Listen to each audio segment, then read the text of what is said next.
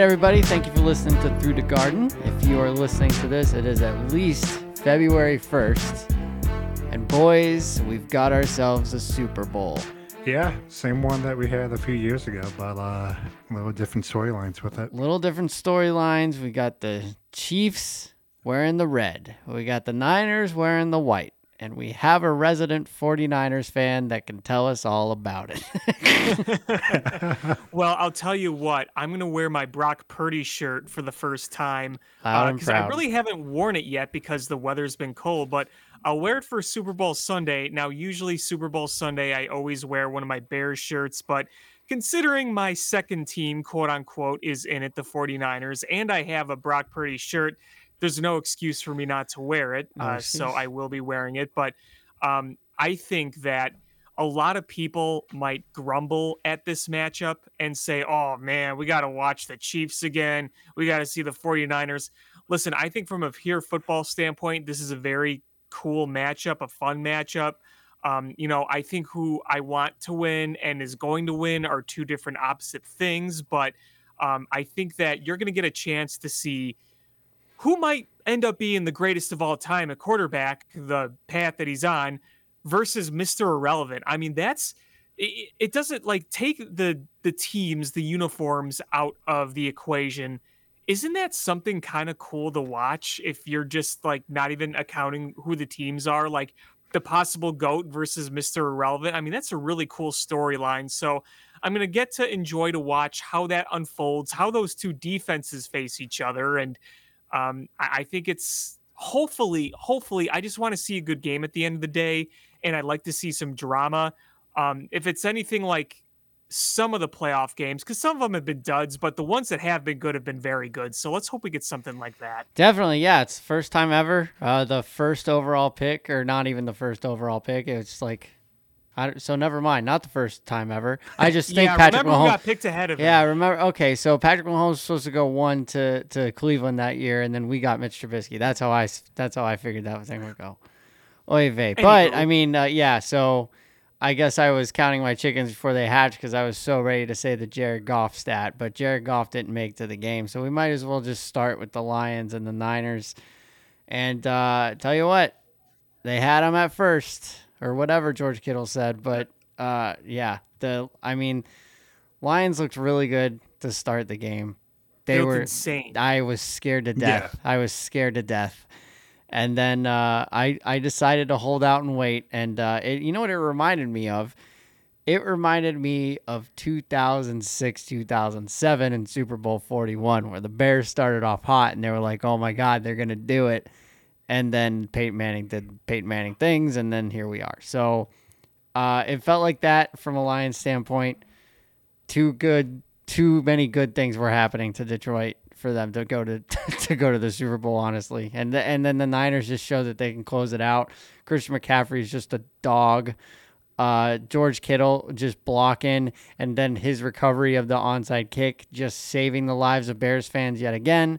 Uh, he may be go down as one of the greatest Chicago Bears of all time which is sad, but you know. Yeah. yeah. It's uh yeah, I mean that game was incredible because, uh, like you said, the Lions came out, they punched San Francisco in the mouth right away, and the whole entire first half, and then San Francisco got back up from that, and they were like, "Okay, time to fight back," and Lions had no answer. Yeah, and you saw the clips of George Kittle on the sideline being like, "This is going to be a great comeback," and he knew exactly what oh, he was going to say, and then like and I noticed too, he was in Brock Purdy's ear. He was like, "Hey, go go play football. Like, don't worry about it. Just go play football." And Brock Purdy, say what you want about the man. Uh, I think every quarterback struggles at some point, but then the real ones get out of the holes, and he got out of the hole, and he won a football game in the NFC Championship game, and he's going to the Super Bowl. So well, and twice too. I mean, here's the thing: is you saw the 49ers get off to a real rough start too against Green Bay and then you saw them got off to an even worse start against the Lions. And listen, you were able to fight back because you know you have a very young team in Green Bay, and you have a pretty inexperienced young team in uh, the Lions. You know, obviously Jared Goff's been around, and some of those guys have been around, but a lot of young guys on that team, and you know, a head coach in Dan Campbell that hasn't been to that game before. Yeah. So you know, you obviously had experience versus inexperience when it comes to that kind of game. But the fact of the matter is, is that the 49ers cannot afford to dig that kind of hole against the Chiefs because yeah. they're not going to come out of that against Andy Reid and Pat Mahomes. And I mean, I'm sure we'll get to the AFC Championship in a minute, but you see the way that defense on the Chiefs can play. That makes them even scarier. Yeah, and yeah, we can jump right to it because I mean we're kind of jumping back and forth anyways. But yeah, so I mean the the Ravens. I, I guess we should start with the Chiefs because the Chiefs scored first and yeah. then scored again. And before before the Ravens blinked, it's 14 to nothing. And it's almost like that scared them to death and they just threw away everything that was in their brain to do and just completely abandoned the run game with Lamar Jackson as the quarterback and just relied on his arm and I feel bad for Lamar because now we're going to have another offseason of he can't get it done when it matters. And um, that I mean the the on paper the Ravens were the better team, but it's the turnovers. But it's the, the turnovers, turnovers, just killed them. It's the turnovers, and they the, the Chiefs scored zero points in the second half. Yeah, and it was all their defense, yeah. and, and Pat Mahomes just didn't need to make a mistake, and he didn't. Yeah, and yeah, he just he, they they punted, they didn't make mistakes, and the Ravens just kept just shooting themselves in the foot with the the taunting, which we can get into taunting, but the taunting call and then the fumble at the, at the goal line and then the terrible throws by Lamar, like it would they it was close, but it wasn't close at all.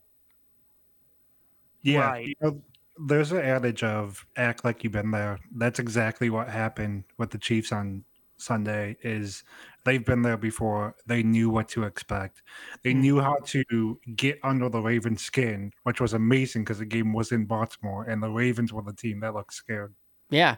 I mean, after the two touchdowns in the first quarter, the place was dead silent. Ray yeah. Lewis came out and did his dance, and then the Chiefs scored two touchdowns, and then it was dead silent. And then they've tried to bring out Terrell Suggs, and then it didn't work. So it's like too little, too late. It, it, yeah. So another offseason for Lamar, but I want to touch on the taunting really quick if we can. Mm-hmm. I understand the premise of the taunting, and there's you don't want these like things to be picked up by kids when they're playing and stuff, and I, and I get that and uh, support that style of parenting a thousand percent. But it's the AFC Championship game. He just made a big play the team is down. They need to get hyped up. Him getting up and just like, oh, I did it in the wrong direction. And maybe a little, maybe a little, yeah, I got you that time. But on the other side of the coin, when he fumbled it, do you know who made the play? The guy that got burned. So, where do you guys stand on taunting in professional sports? Well, see, here's the thing if I was a professional athlete, taunting isn't something I would personally do. Sure. I, I wouldn't go down that route. However, if you're making rules against taunting as well intended as they are, there's so much gray area. There's so much that is subjective about it. It's really, really hard to have a solidified. Yeah. I uh, would uh, you know, I would call that a time and place thing. Like if if yeah, I was the ref, I would not have thrown that 15 yard flag. And if right. they don't get that, they're within 10. I think they were within the five yard line, weren't they? They were close. Yeah. They, they, were, were close. They were yes. very close. Yes. Who's to say that they don't score on the very next play and the fumble never happens? You know, sure. we're never gonna know. But sure, I just I hated that call and that time for the Ravens. Especially like they needed that play. They got it. They're pumped about it and then the taunting call sets them back, and then everything just unfolds. It's like, I don't get me wrong, that is not why the Ravens lost that football game. it is not, but man, that's a tough call to take right there. Yeah, yeah, I'm never a fan. Like I always say, I'm never going to taunt, but then I'm the same guy that like once that co-ed softball game starts in the summer, I'm right there talking trash with the oh, other team. Sure, so yeah. I feel like it's one of those things where like you don't go into a game planning on doing it, but because of the emotion of the game, it kind of just comes out. And then, like you said, it's an AFC Championship game. You just made a big play at the time. Yeah. You have to kind of let things slide. Yeah, especially when you have a crowd. You know, I think that we truly underestimate how players play in front of crowds. And if you make a big play on that stage and your crowd is getting behind you, it's really easy to get caught up in the moment. Yeah. It really, really is. It's Yeah. it's so much easier to sit on your couch and keep composure versus actually being the player on the field in front of a big crowd on national television where millions of people are watching. I mean, you know, the the, the championship games in the the conferences, you know, they they are better viewership than like any other sporting event outside the Super Bowl. So Yeah. that's how big the stage is. Yeah, yeah, it's man, it was tough, and and the argument can be made and has been made several times that like every time Travis Kelce got the ball, he got a first down, he would motion towards first down, but he's not directing that directly at the player that he got the first down from. Now there was some foul language that he was throwing around to the different players, and that can be talked about, but. Ah, right. It's yeah. so subjective. it is and so I do it's so like subjective, and it's just it's there's just a mess. too. I think NFL of- is just like they've just created a mess for themselves, quite honestly. Oh, 100%. Yeah, and I mean, I think there's a, you know, I- I'm going to say it. Um, I think there's also a bias. I think that some players would get away with it more than others. Oh yeah. Oh, yeah. Oh yeah. Thousand Yeah, percent. definitely. Thousand Yeah. percent. I mean, it's the same thing with the whole quarterback rules. Some quarterbacks can get away with uh, late hits, as we see in Chicago. Some don't Yeah. the late hit. Yeah. Calls, so Yeah, that's a good comparison. But so at the end of the day, the Chiefs win, the Niners win. We're going to Vegas. Chiefs and Niners. Alex, you alluded to a pick. I think you're. I know where you're going. Mhm. Um, Jordan, I want to start with you though, uh, as somebody who doesn't have any relations to either team. How are you feeling? So last week I said, you know what? I'm not going to go against Pat Mahomes. I'm gonna root for the Ravens. Uh I was wrong. and I think I've learned my lesson. Mahomes is now officially in Tom Brady's status that Yeah. you can't go Mhm. against him. You have to say Mahomes until he proves that he can't do it. Yeah, Alex, I think I'm with you. I, I want the 49ers bad. Um, but I, the stars just seem to be aligning for Patrick Mahomes to do the things to stuff again. Like I said, until he doesn't do it, it's hard to Yeah, imagine that he can't. Especially, especially considering how good that defense looks. so good, And, man. You know, Chris Jones is going to be a free agent. I'm just saying. Yeah, yeah, you're right. Yeah. You're definitely right. And I also think it kind of goes kind of along with what I, I say about the Chiefs sometimes in the regular season the past few years. Whenever they don't look that dominant, you're like, okay, they're just going to get in the playoffs and turn it on when it matters Yep. most. And here they are. Yeah. And Also- that's been incredible because like the NFL, it's not like the NBA to where you can give like half effort during the regular season. You still have to reach a certain point in an NFL game to give that effort. And the Chiefs did that in the regular season, Mhm. but then the playoffs started and all of a sudden Travis Kelce is Travis Kelce again. It's Yeah. amazing. Yeah. And then uh, speaking of Travis Kelce, saw some other things. Going to Vegas, Super Bowl. The Chiefs are playing the 49ers. 4 plus 9 is 13. It would take 13 hours to fly from Tokyo to Las Vegas. All these 13s keep popping up out of nowhere. And Taylor Swift is definitely going to be at the Super Bowl. So the Chiefs are probably not going to lose, right? Probably not. Okay. And you keep referencing the number 13, There's- right? And what's the quarterback of the Niners number? 13. So and he- you know so what's the at- unluckiest number in the world? So so at the Super Bowl, Brock Purdy is gonna win. Taylor's gonna dump Travis for Brock. Huh? Totally. it, it's that's that's what the uh, NFL script writers put together. Oy vey, Oh, yeah. yeah. What an ending that would be. Yeah. So we'll have one more chance next week to really talk about the Super Bowl. Probably there may be some headlines that come out of it closer to the game. So we'll definitely talk about it again. Um, and maybe change our picks by then. I don't know. I'll But see. We have almost every head coaching position filled now. The only ones left are the Washington Commanders, who put all their eggs into Ben Johnson's basket, and then, uh oh, Ben Johnson's going back to the Lions. Now, there's some reports that are saying it's because he had a hefty price tag. There are other reports, mainly coming from his agent, saying that uh, he just is loyal and wants to finish a job, trying to get him more money maybe next year. I don't know. But so Ben Johnson staying in Detroit, which is not great news for the Bears considering we have to face him twice a year. He'll be the coach for uh-huh, the Bears uh-huh, next year. Uh-huh, uh-huh. Maybe we'll get to that. Year. We'll get to that in a minute. Uh, Bobby Slowik is staying in uh, Houston to stay the OC down there, which uh, I don't, I don't, I don't know if he was in line for. I know he interviewed uh, for a couple, but I don't, I don't know if anybody had him as his front runner. So another year, yeah, CJ Stroud. Pretty, yeah, I think he's pretty much where Ben Johnson was last year. Yeah, to where yeah he got his name out there. Let's see you do it again. Sure, and then next year. Yeah. And then super sneaky good hire, in my opinion, by uh, my wife's Pittsburgh Steelers. Arthur Smith going from Atlanta to Pittsburgh to be the OC. Now he got fired as the head coach. Do you remember him as the OC in Tennessee? Did oh, pretty yeah. well. Mm-hmm. Derrick Henry, Ryan Tannehill. He took Ryan Tannehill. Uh, AJ Brown was there. So he had some stars. Pittsburgh's got people, man. They just need to get a quarterback figured out because I don't think it's Kenny Pickett. Uh, I would love it to be Mitch, but it's not.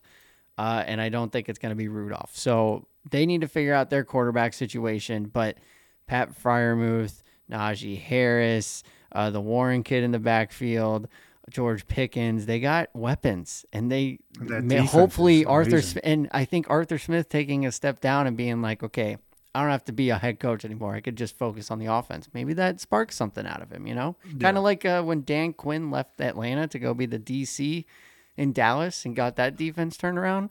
Mm-hmm. I don't know, maybe a similar situation. But yeah, yeah, and then uh, Jerry Jones is already planning to hire Bill Belichick next year. I saw that. I mean, the Cowboys are just a mess, yeah. and it's not going to end well. I wouldn't be shocked if McCarthy is in, in season five. Yeah, and he, yeah, so he's already putting that out there. He's putting out there that he's not ready to give Dak an extension. Like he's just he's tearing him apart from the inside. He's his own worst enemy.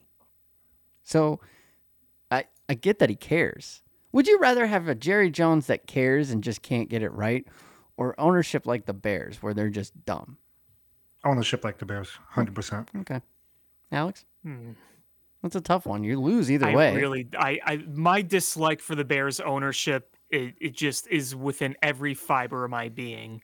Um, I could spend hours just talking about it. And I mean, I, I think the McCaskies are nice people, but they don't know anything about running a team. They're a mom and pop shop trying to compete with Amazon. They're not smart.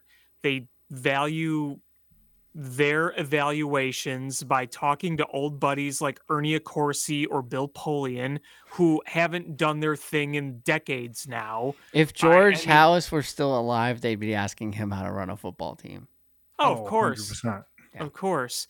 Uh, and the sad thing is, is with the McCaskies, is they don't they don't have what other owners in the city have, and that's other business ventures. So like they're trying to figure out this Arlington Heights stuff. And listen, when the Ricketts were denied any uh, aid from public funding for the renovation of Wrigleyville, they were able to pay for it because they have, t- you know, they founded TD Ameritrade. So they were highly invested in that. They had another income. The Wirtz family owns the Blackhawks they are involved in real estate and banks and a, a, alcohol line. I mean, they they they have so many different business ventures. They're they're a mega corp themselves. The Wirtz family is. Yeah. So you have these other avenues of business. So mm, whether or not we always agree with what happens with their teams, we know they're smart business people. The McCaskies don't know business or any of this stuff. They just have the Bears because they're the monarchs of this franchise, this original NFL franchise.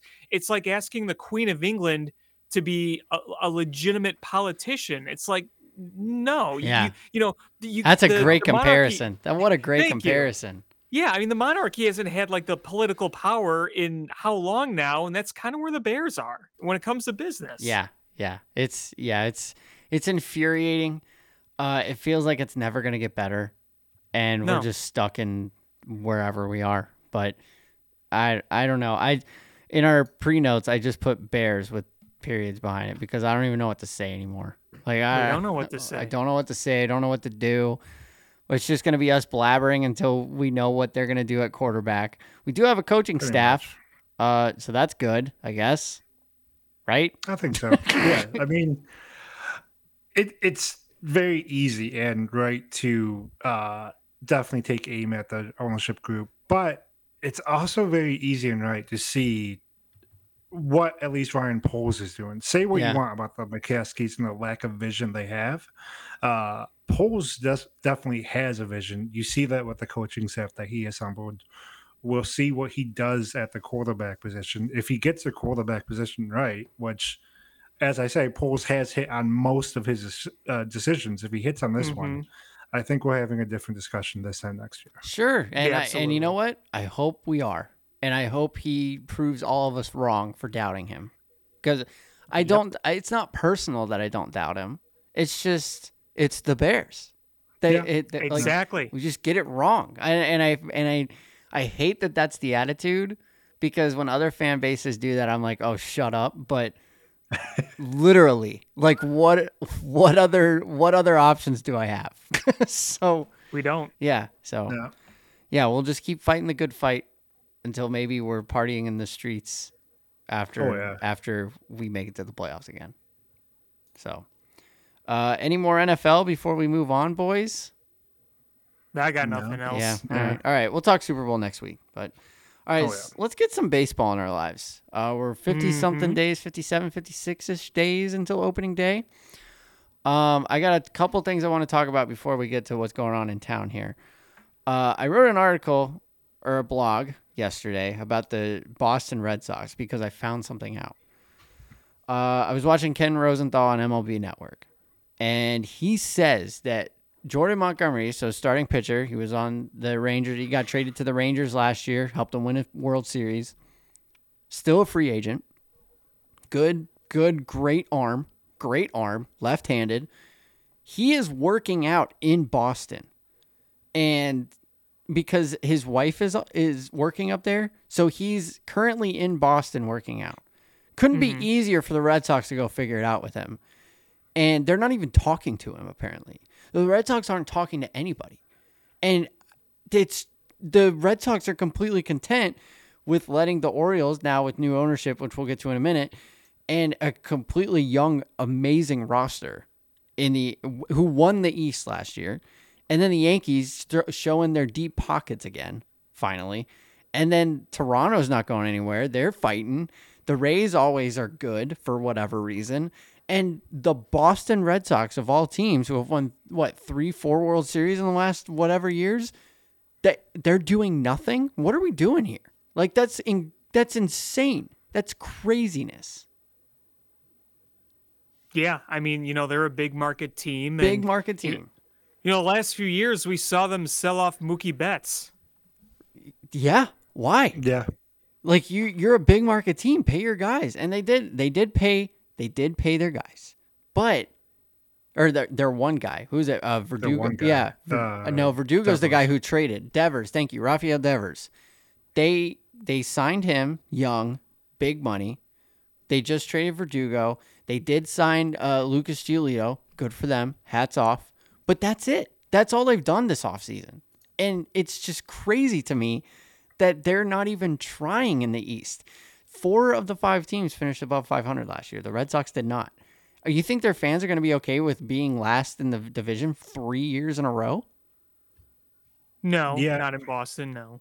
Yeah, not in Boston. Uh, yeah, I can't really explain what they're doing. I mean, looking at the roster, just What? There's like so compi- many holes. You got to do so much. They've they've pretty much compiled like other teams' uh, rejects. I do think Vaughn Grissom is going to be a great, great player for them. I did like that trade that they made uh, with Atlanta, but other than that, I'm like, wow. Yeah, they this Chris is a far Sale, which- cry from the uh, yeah. the Red Sox Red Sox team that we knew Yeah. growing So up. I don't know. I wanted to leave with that because that's just baffling to me that they're not even trying. Like, we get mad at the Cubs for not going and getting Belly right away and and and figuring out the two or three pieces that we need, basically. But the Red Sox have a whole field of holes, and they are not doing Yeah. anything about it. So I kind of feel bad for Red Sox fans. yeah, it's not going to be a pretty Yeah. season. So that's happening. Or the Orioles get a new ownership, which like good for them. I think uh, Orioles fans are very happy about that their new ownership. So I'm very happy for them. Yeah, they've wanted uh they've wanted him out for a very long time. Yeah. And you know, obviously they went through a painful rebuild to get where they are, and it could be very well worth it, but they lost over hundred games how many years in a row? Yeah, yeah, it was painful Yeah. for him. It was very painful for him. But this new ownership group apparently they got plans to do some stuff for Camden Yards, put a good team on the field. Hopefully they can keep some of their young talent that's there for a longer now. Like because Sure, because sure. now they got a new they got new ownership coming in right when they're getting good. Like they're gonna be fired up. Great timing, yeah. Yeah. So yeah, I'm that's the right time to yeah. do it. So I'm Uh, super happy for Orioles fans. Yeah, That's a good Yeah, that's the fan right time base. to do it. That is a good Yeah, fan base. 100%. And you know, they had that little run in the in the 2010s uh every now and then Wasn't popping- very long yeah, though, but Yeah, No. but popping up in the ALCS a couple times, but other than that, like the Orioles have been bad our entire lives. So Yeah. I I Yeah. like I'm I'm thrilled to see them doing well. And I want that to keep going because team like if every team in baseball was good, that would be the best baseball ever. So I want every team Oh, in yeah. baseball to be good. Um now let's bring it home. Cody Bellinger is still sitting there and not a Chicago Cub yet. All signs are said to believe that he will be a Chicago Cub, but what what are, what are we waiting for, boys? So, uh, Alex, you might have saw this. I had a fun uh, back and forth with someone in the Cubbies crib chat uh, who's super anxious about the Cubs to sign Cody Bellinger. Um, they will, most likely. Uh, the fact that no team has signed Cody Bellinger to this point means that his contract is probably going to be right in the range that the Cubs want, but it's just a matter of Boras coming off that stance. He's not going to do it until mid February at the earliest. So I'm just I thought my only concern is Toronto just coming out of nowhere. see, they've had plenty of opportunities to do so, uh, especially because of how they missed on Ohtani. They haven't. They just brought in Justin Turner. It wouldn't stop them from getting Bellinger, but it just shows that Bellinger isn't their priority. Okay. All right. Well, no, all right. yeah. I, Talk me off a ledge, boys. it's ledge, not as much Toronto for me. I'm worried about. It's uh, if there were teams I'm worried about, it's uh, the Angels. Art because Art Moreno, you wouldn't put it Yeah. past him to way overpay for him, or maybe the Giants. Those are the other, only other two where I could see Do you it. think Cody I- would take less mo- or take more money to go play for the Angels though? Because Hey, like I know you got California. I know you got Mike Trout. LA, yeah. Oh yeah, you're in LA. I can't. All right, fine. I concede. I do think I'm really though, sucking tonight, boys. I'm sorry. I do think for the two uh the, the two big bats available, uh Chapman and Bellinger, it's going to come down to the Cubs and Giants. Um I'm thinking Giants will probably wind up with Chapman, the Cubs will wind up with Bellinger. I could see it. Yeah. All right. Well, I just want to see lefty bombs, bombs, bro. We will. But you know And what? it's important to remember opening day isn't this week. It's not until the end of March. I wish so- it was this week. Oh, it would Yeah, be great. so do I. Yeah. So do I. Yeah. And if we get to March and you know Bellinger still isn't a Cub, then we could we could be upset. But there's I- no need to get. I'm too putting worked up. okay. If, if we get to March, he's not a Cub. I'm coming right for you. Oh, you could at me. Um, all right. So, but there are a couple other bats out there that the Cubs could use. Like Jorge Soler is still out there. That'd be cool. Him coming off the bench, 2016 vibes. Carl Edwards is already back. Why not? And there's a mystery team in on Soler, so I don't, could it be the th- Cubs? Where where would Soler be though? On the bench. See, and that's the thing. Soler Yeah. has, yeah, Soler has enough power that he's not signing somewhere to be on the bench. He had over 30 home runs last year. Uh, so he could find a job, even if it's a DH. That's fair. he Um, could find a job as a starter somewhere, probably. Yeah.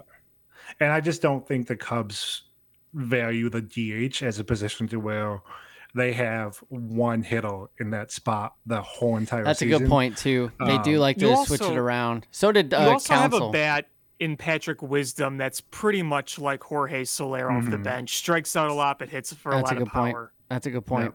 Yeah. I, I think I'm just so anxious for baseball that I'm just I feel like a Bears fan in baseball.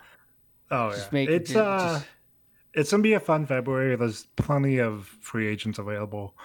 I think the Cubs they still have way too much prospect capital to kind of open the season with all those prospects. I mean, I know you can, but uh, I wouldn't be shocked if they still have a trade lined up. That yeah, that'd be cool. It'd be cool. I just I'm so ready for baseball. I'm so ready to see the So am Cubs out there.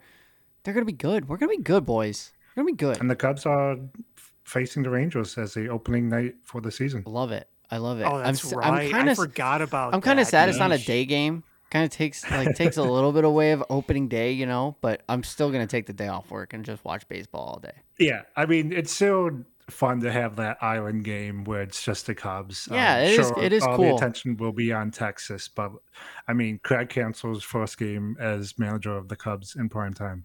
And you know, when the Rangers win that opening game, Cubs Twitter is going to be in shambles. Oh, oh my yeah. god, yeah, sell the team, fire everybody. Oh yeah, they're going to be wanting Ross back. Yeah. Oh, and one sixty two. Oh, you know it's coming. oh, well, at least Ross. Oh, Ross. hey, Ross only loses the games late. He doesn't lose them early.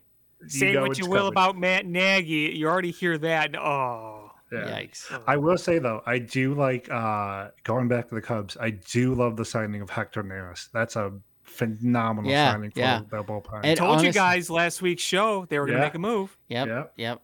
And, and, and, you were right. Yeah, I think you're mm-hmm. the first one to be right in the in the predictions.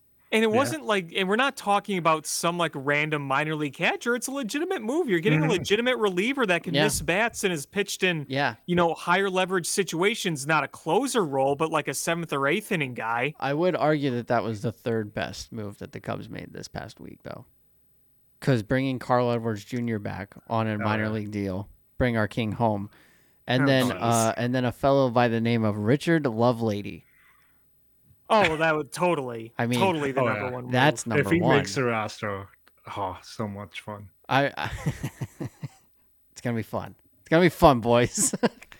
All right, let's go to the south side. Well, kind of the south side. So, things are heating up for the White Sox moving, and mm-hmm. uh, it's getting it's getting pretty wild in the streets. People are very upset. People are very happy. Um, I kind of want to gauge where you guys are on it because to me, not to spoil my opinion here, but this is kind of a no-brainer and and righting a wrong that was wronged a long time ago for the Sox. Yeah, same. Uh, I will say I do love going to the right. I do love the concourse. We've talked I about the food. Yeah, we've talked about the food. Phenomenal food. So good. They can bring it with them.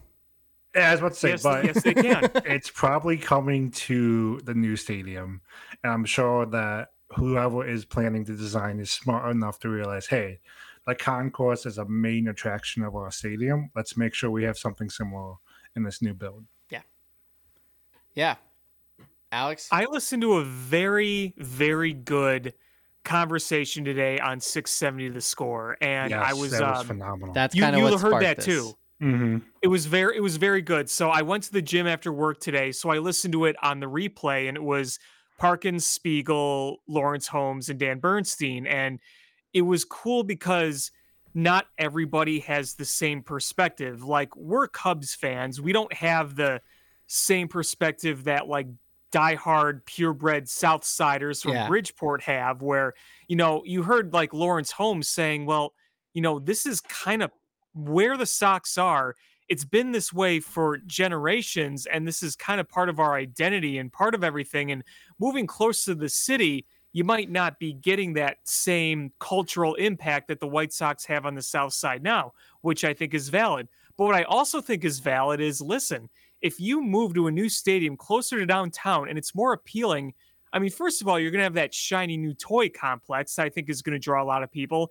And two, you might win over more people because you know right now th- there's there's two teams in the city but you know again not to sound biased here but you know even the baseball marketers who have been interviewed have said this you know there's kind of a 1A and 1B team in this city right now and the Sox could have an opportunity to you know kind of close that gap with the Cubs with something like this and not just a stadium but having an actual ballpark village with it with bars and restaurants and yeah. business and that's the no. biggest thing that I think the White Sox are lacking at 35th and Shields and I think many people feel the same way um, but it's interesting to hear the different perspectives of everything and um, you know I think that fans will also kind of gauge some of their feelings based on how it's going to be funded are you know is public funding going to be part of this is that going to make some people you know turned off by it because you know the ricketts had to renovate wrigley field 100% on their own dollar and the united center was built by the wirtz and Jerry Reinsdorf. So, you know, what's this going to be? Is it going to involve tax money? I mean, you know, would Chicago be more inclined to say, hey, this is good for the city. We'll put some resources towards this because we can feel better about helping the White Sox because we're not going to do it for the Cubs because the Cubs have no leverage. They got more money that they don't need from us. And there's going to be no real threat to move to Rosemont. I don't know if you guys remember that. Right. Yeah. The, yeah. I, yeah, I remember the, that, the, yeah. So that's that's something that the Cubs will never relate to because Right.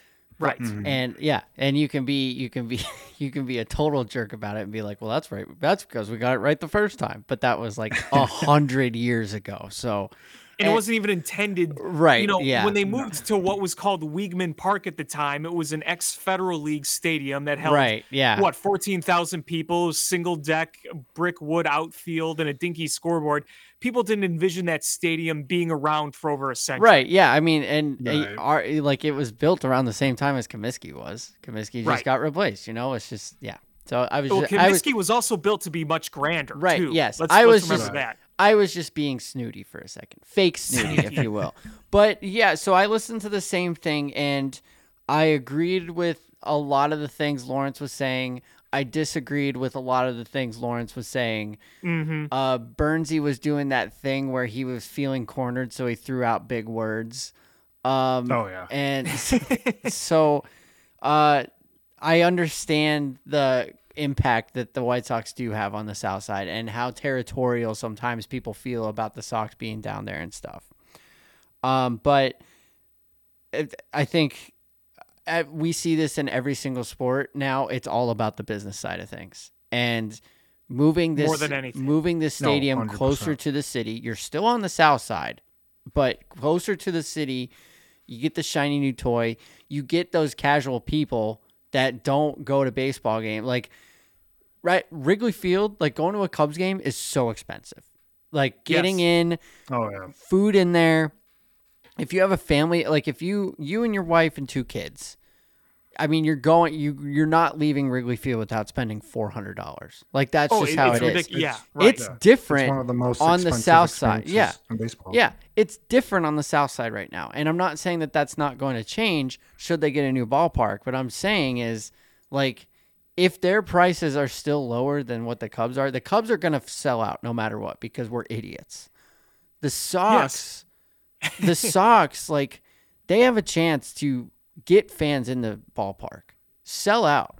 And uh, Parkins did the numbers today or today about like the last Mhm. like 20 years or something and they haven't had over what did he say like over 20,000 30,000. yeah it was yeah, Yeah. over average since like 2008 or something like that Yep. and they've Yep. only hit over 20 something like twice since then so right, and, and and I knew this numbers were similar to that, but what surprised me is that they didn't even get over that number in 2021. Well, okay, I take that back. 2021 was also part. It was a half partially COVID. COVID. Yeah, it was a half was so COVID. COVID year. yeah. right. So okay, But I really- take that back. but really like 19 they were like they were saying and coming. we're here like we're in coming 2022, they were coming off a division title, and the expectations were still high, even though Yeah. things didn't work out. Expectations you know, were high in- 2022. Yeah. They were they were high expectations. Our expectations were high in 23 too like Yeah. even Pedro Grifol, yeah, you got a new manager, but everybody wanted everybody knew La Russa was a tool bag.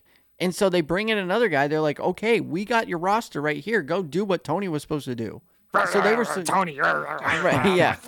So, anyways, like, and and we're gonna talk about it more as as it comes and goes in in the coming weeks. But I just like there is no, if these are the two options, stay at your current ballpark now, which is like the sixth or seventh oldest in the league, or get a new one closer to a city where you can have a ballpark village and make a, make a bajillion dollars this is this is as night and day as the Bears moving from Soldier Field to Arlington Heights, and that's another aspect of this of like the Chicago being like, oh crap, we lost the Bears, we got to keep the Sox because the other option is going to be a new owner coming in and taking the Sox to Nashville or somewhere else, Right. so you're going to lose them completely. Wouldn't you rather just have them closer to the city than losing them completely?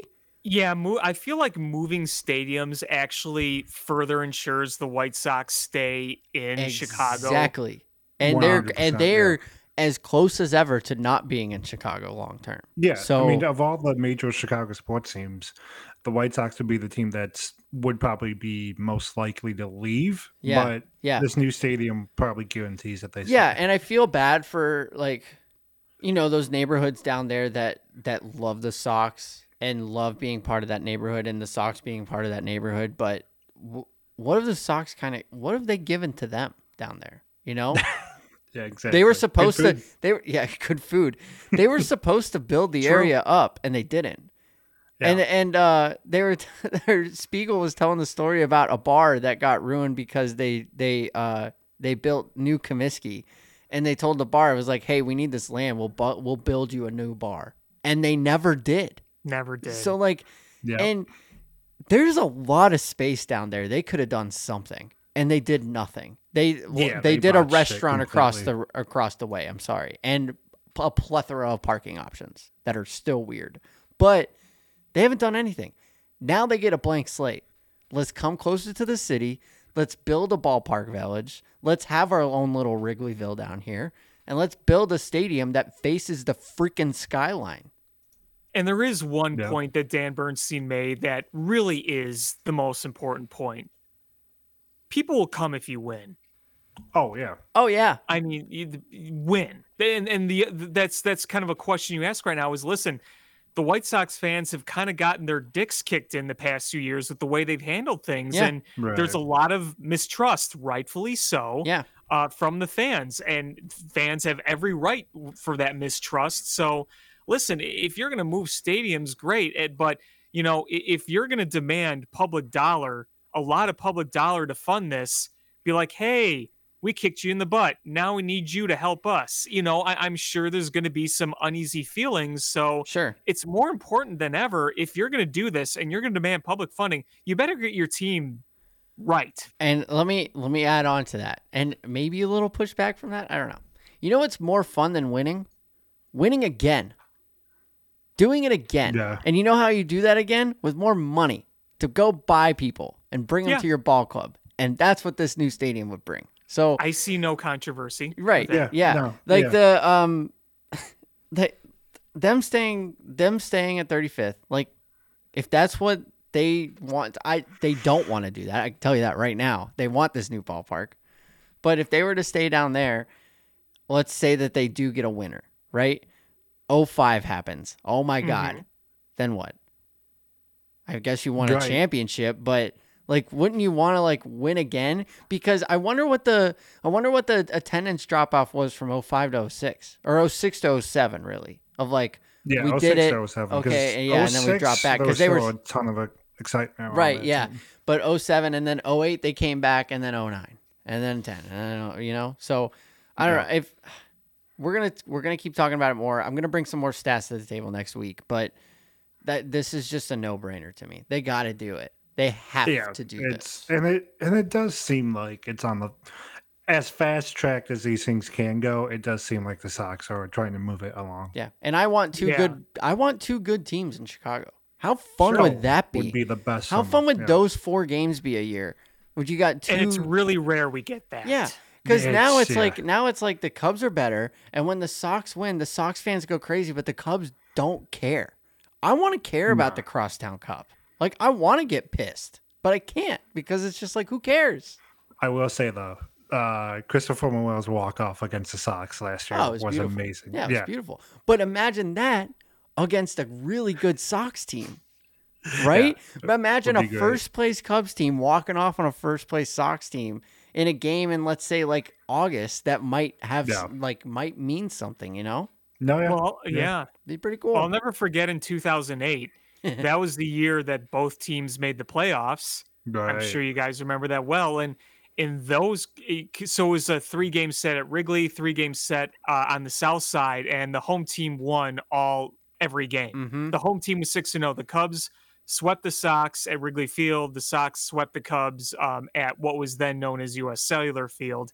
And that was, I mean, really the mid 2000s were the peak of like the crosstown because obviously 06, you had the AJ Barrett fight. And, um, you know, 07, you had some dramatics too, where Derrek Lee had a go ahead grand slam. 08, you had the two playoff teams battling and you know and then I think you didn't really you didn't really have anything interesting in the crosstown happen until I'd say 2019. Eloy. Um, yeah. Eloy. That's what I was Yeah. gonna say. It was like yeah, it hasn't that's been cool. level, like yeah. that was the next time it was cool was when Eloy hit the walk off. I was there, or not the walk off, but he hit it in the eighth. I was there, and there were quite a few Sox fans there.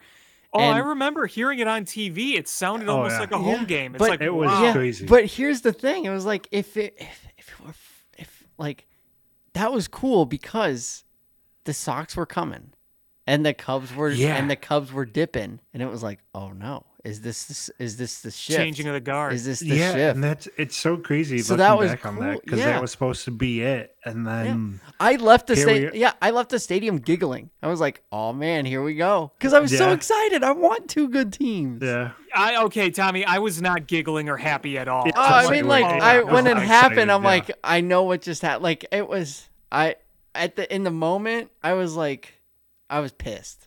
But when I was leaving the stadium and I was thinking about Eloy, and then I go home and I hear Benetti's call of it, I was like, all right, like, no, it's go. still 2024, and as much as I love Benetti, I hate that call. it just annoys me so much because it's so good, but as a Cubs fan, it annoys me so much. To And you know what's this funny day. is it annoys me, but like I respect it so much. That's what, I'm like, oh, like, that, that's he what nailed it's it. supposed to be He nailed in it. that Yeah. He moment. nailed like, it. It's, Yeah. it's a great call, even if He it's at the nailed it. expense of my team. he nailed Exactly, it. man. like it's a phenomenal call. It just annoys me every so, time I hear hey, it. but we're gonna get him back when Nick Madrigal goes up there, and just hits a walk off again, and we're gonna be like, "Thanks, sucks."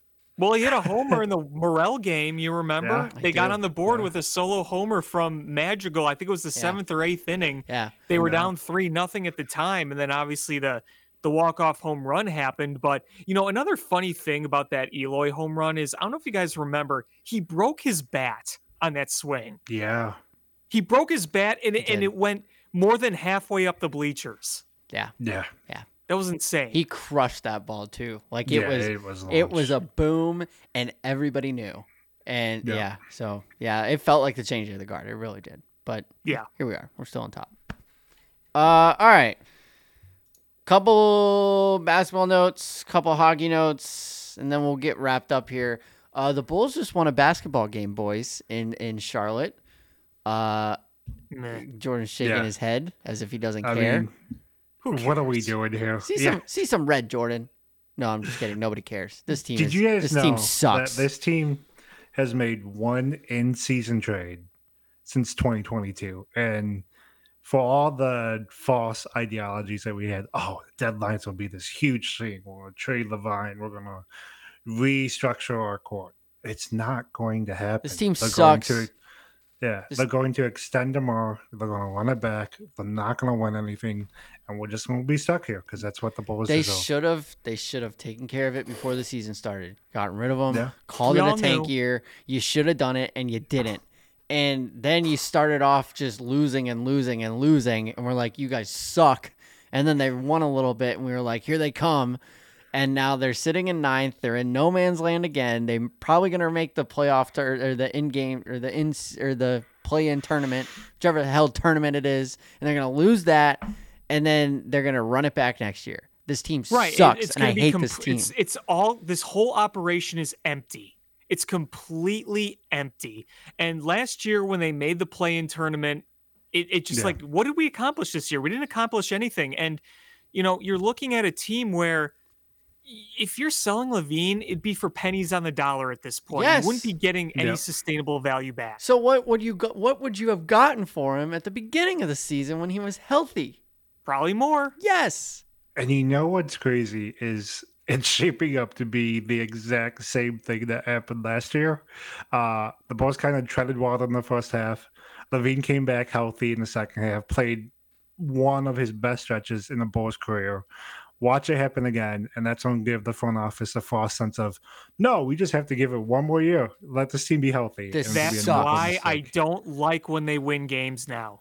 So Yeah. I would like to uh I would like to propose something to the group. Okay. Okay, Bulls suck. I don't want to talk Yeah. about them anymore. Let's I'm down. let's pick a new team. Just for just for this year. Just for this year. Just a fun team to watch. and get vibes from? I think I'm gonna go with the Pacers. I love watching that Pacers team. I would be okay Love with that. watching That's a Halliburton, that's yeah. an underdog team that like nobody's super talking about, but they play good basketball. yeah. I think that yeah. uh, I'm gonna think I'm gonna rock uh, rock with them the rest of the year. All right, I'm down. I'm down with Pacers. Alex, Pacers. Eh, I'll just be agnostic when it comes to NBA. I just don't really. Eh. When the Bulls suck, like who cares, right? Like no, it's just, yeah, and I like f- I I don't care at all. I barely watch anymore, which sucks because I like watching them when they're good, but they're not. Um, I loved the team when they had Lonzo Ball and he was playing well, and now here we are. I just kind of I just kind of tune it all out. And I watched yesterday's game, watching them lose that awful Raptors team. I'm like, really, Chuck Swirsky's birthday, you're gonna do this? So I didn't even bother with tonight's game at no, any point. yeah. I watched. Yeah, I watched uh, my Michigan State Spartans beat the snot out of Michigan, and that felt good instead. There you So, go. Yeah, I had that. Um, all right. Well, we'll keep an eye on the Pacers. Jordan and I will keep an eye on the Pacers. We'll keep Oh, the, yeah. we'll keep the spark alive for basketball. Yeah, you Yeah. do that. Okay, let's talk hockey. You like hockey? Love hockey. I think Oh. that's the best organization in town right now. They The s- Blackhawks? they suck, but they're not gonna for long. Hopefully. No, it's gonna work. Stop it. What are you doing? No, I I mean we've said it before. I think the Hawks have identified their plan. I think Davidson is actually doing uh, a pretty good job. I don't I think do he's too. yeah, I don't think he's at the level of Jed yet. For all the flack that Cubs fans like to give Jed, I think he's still the best executive in town. But Davidson is right behind him. I think. I'm just going against the grain because I think the obvious answer is the Cubs, but I just want to make a case. Kyle is doing something with the Blackhawks we haven't seen in a very long time, and it's kind of working for now. So, what is this team going to look like when you got young stars and money? And he seems, and I heard his interview. I think this was before the draft. He had an interview on 670 to score, and he was talking. And this was before they made Yeah. the number one pick, but everybody knew it was going to be Bedard. And he was like, you know, we got this young talent and we got cap space. We're gonna we're gonna count on spending that cap space money on this young talent because they're gonna be good and we're gonna keep them. Like that is how you get fans in the building and that's how you win hockey games. So Yeah, I mean the the philosophy is I think the plan, the philosophy is there. I think the coaching is there and you have the assets in terms of cap space and draft picks. I feel all really good about that. There's just one thing I'm a little concerned about. Do you have any idea what it is? um, Lukas Reichel. Yes. yes, it's the fact that after all these years of just wretched development, just absolutely wretched development, here's another case of a guy who's been hyped up in the Blackhawks system that just isn't panning out in the NHL. Yeah. Yeah. And even Arvid Soderblom, we thought maybe there was a now goalies are fickle, I get it, but um, that was another case of hey, maybe this is a guy, and it doesn't really look like he's a guy. That's fair.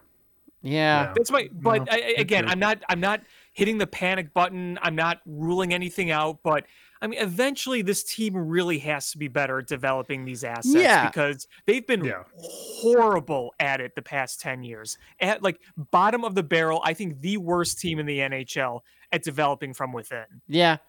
Yeah. Yeah. yeah Reichel has been a disappointment, but and I'm sad we won't see Bedard in the in the All Star game this weekend. I know. Um, that would that Yeah. would that would get me to tune in. I was so excited for it too. yeah. yeah. that would have been fun. I'm probably not going to watch it, but I will watch the highlights of it. Oh, yeah. Sure, me too. Yeah. The, I'll watch the skills competition. I always enjoy that, but Oh, it would have been a hell lot more enjoyable with Bedard in it. Man, can you imagine? Yeah. like just seeing. What if it were like he and Patrick Kane, like on the ice, and like it was a, Oh, it was a would be so patching of the torch moment, you know? It's just yeah, Yeah. yeah, man, yeah, man. Can you imagine if? Can you imagine if uh DeBrincat was still on this team? Yeah. You know how much fun be that was. fun. Panarin or Kane. Panarin. Oh, Panarin. I bet on But, I I bet on Panarin to score a goal almost every single night. I loved I him so much. It's, it's- yeah, but I mean, hey, if if we're talking about that, then we're probably not talking about Connor Bedard on this team. Exactly. Ah, yeah, that's a good point. It's a new era. We're trying to look forward, That's a good and point. they're trying to do that. They're trying to wipe this slate completely clean. Yeah. And I think it's the right move in the long run. So Right. No, it it it's a thousand percent the right move. We just got to be patient.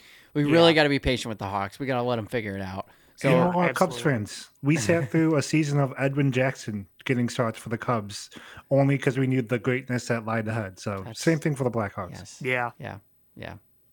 Well, Who's the Edwin Jackson of the Blackhawks? Is it uh, Seth Jones right now? I think so. I think it's Seth uh, Jones, Seth yeah. Jones is a little good.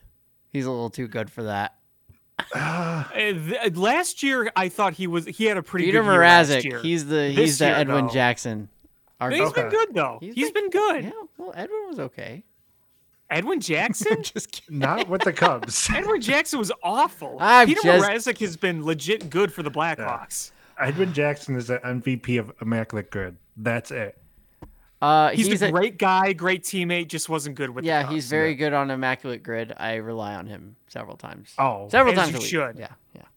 Uh, Alex, what are we naming the podcast this week? Hmm.